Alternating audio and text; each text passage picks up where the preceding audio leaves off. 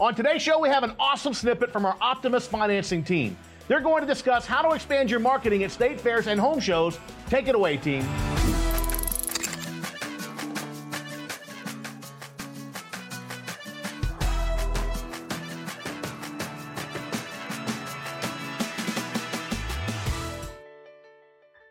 To make this very specifically about the interest that you have so we can answer your questions. So, Donna, why don't you start us off on the first poll question so we can uh, take a look and see what we've got? Most of my business comes from referrals from my customers. My website drives all of my leads.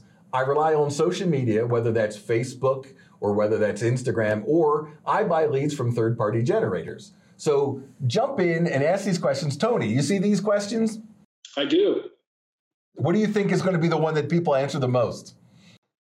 You know, uh, it's a good question. I, I, don't know the, the audience that well, but I, I suspect that we're going to get a lot of uh, repeat and referral business, some websites, um, and I would suspect that uh, you know social media come in third, and hopefully they're buying them or relying on third parties last because we want to become self-reliant.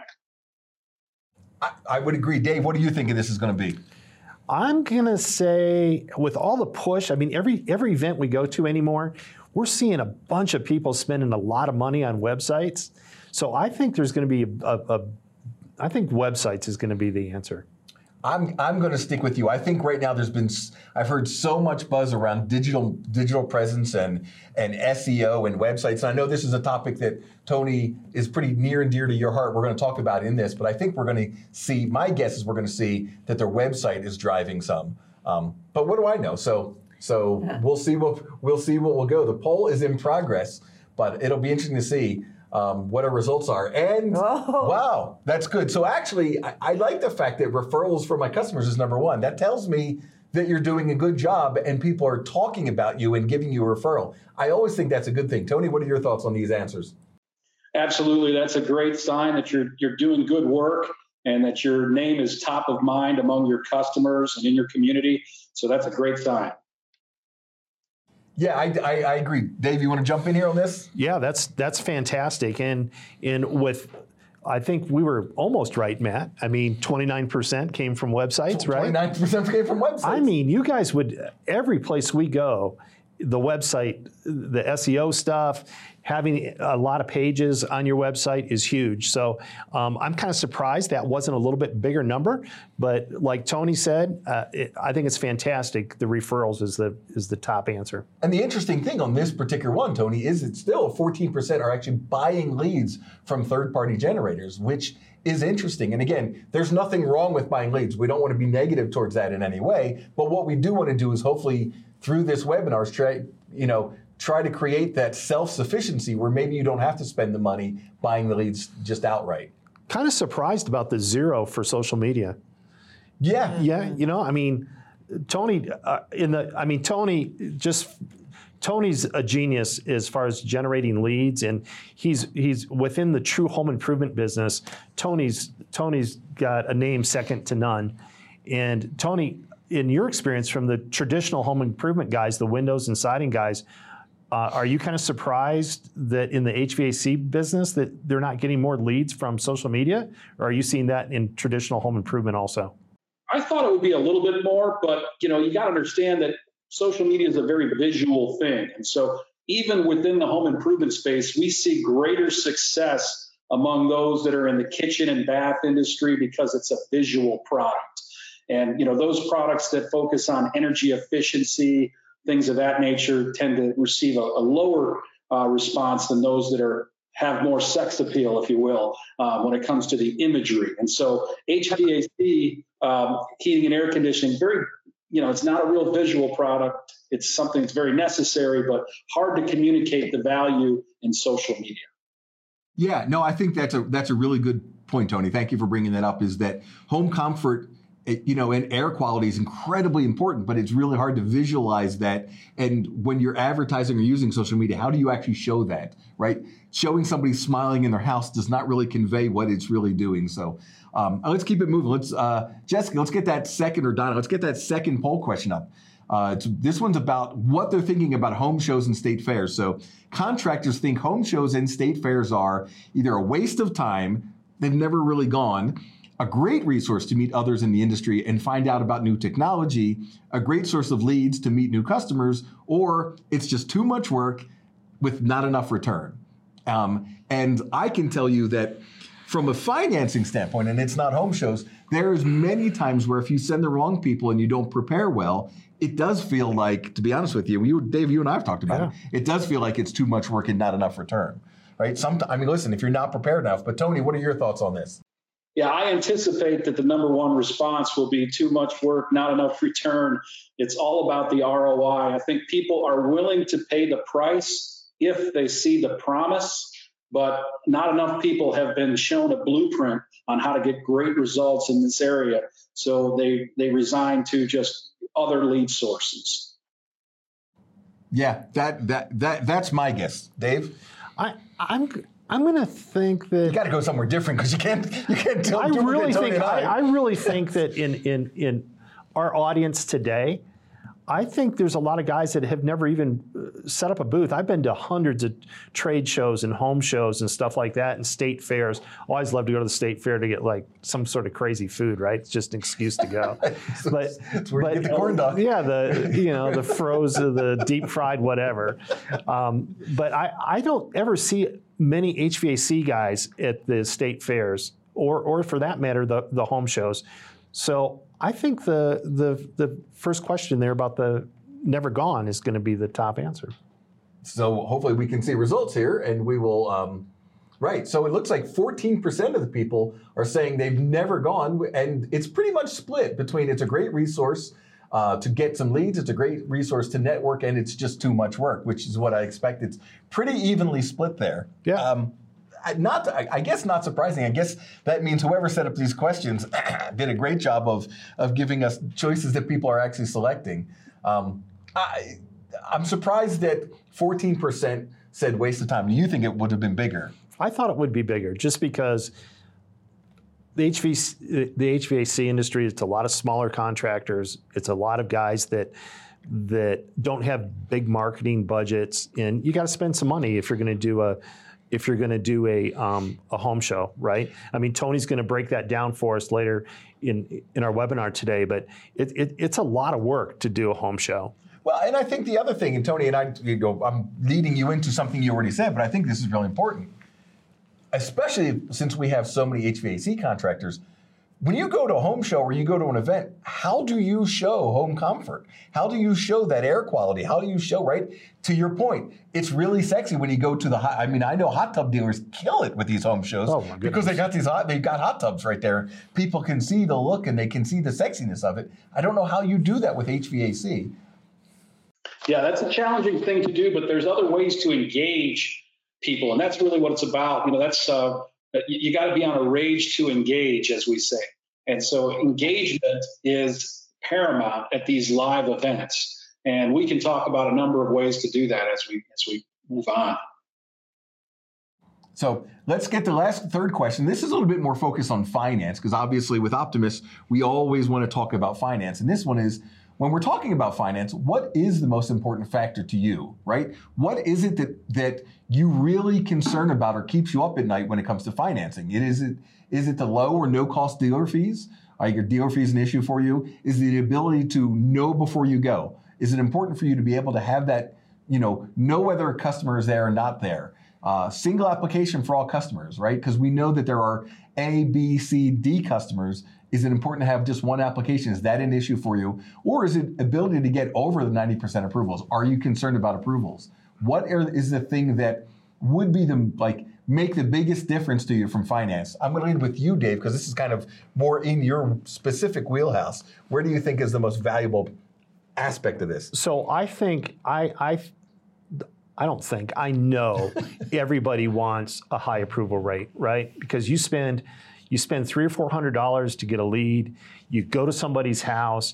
You you you spend a couple hours pitching your brains out, telling them about all the advantages, how much money they're going to s- save on buying new new energy efficient equipment, and then all of a sudden you the customer wants to take advantage of your financing and they d- get declined.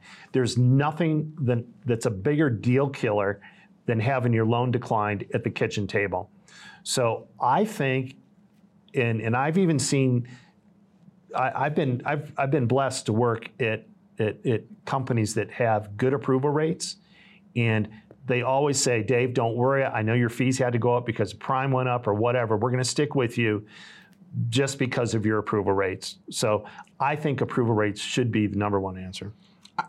I'm not going to disagree that I think approval rates are super important. What I will tell you is that we're the trend we are seeing, and this goes into kind of tying what we're talking about, Tony. The trend we're seeing is that more and more consumers are driving um, their behavior through online and through the convenience of their home before they bring a before they bring a contractor to their home to have those conversations.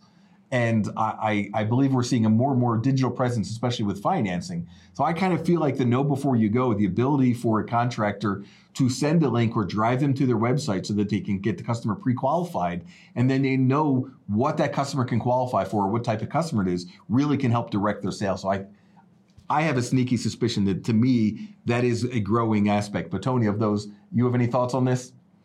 Well, as the owner of a, of a home remodeling business that takes advantage of some of these financing programs, obviously uh, we like the low cost merchant, low merchant fees. Uh, but you know, I'm bringing my perspective to the table.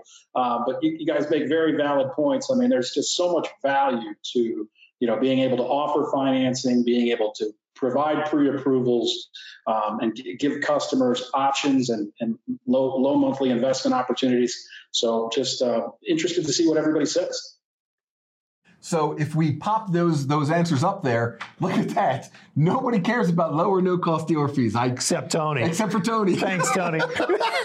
Which is good. And again, Dave, you're you're 100 percent right. It's like overwhelmingly ability to get 90 percent approvals. The they want to hear a yes. They want to hear, yes. hear a yes, right? Every single time. Every, every time. The, the customer, and if you can get a yes, whether it's th- to Matt's point, the know before you go, and it takes the pressure off that customer knowing how they're going to pay for that for that job, right?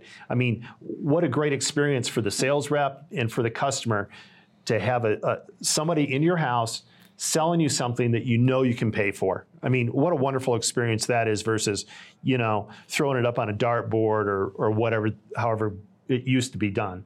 So um, I think I think it all works together. And Tony, real quick, I mean, have you at any of your state fairs or anything like that? Have you ever tried to get people pre-approved or home shows? Have you have you done a pre-approval process? And how's that? Does it work?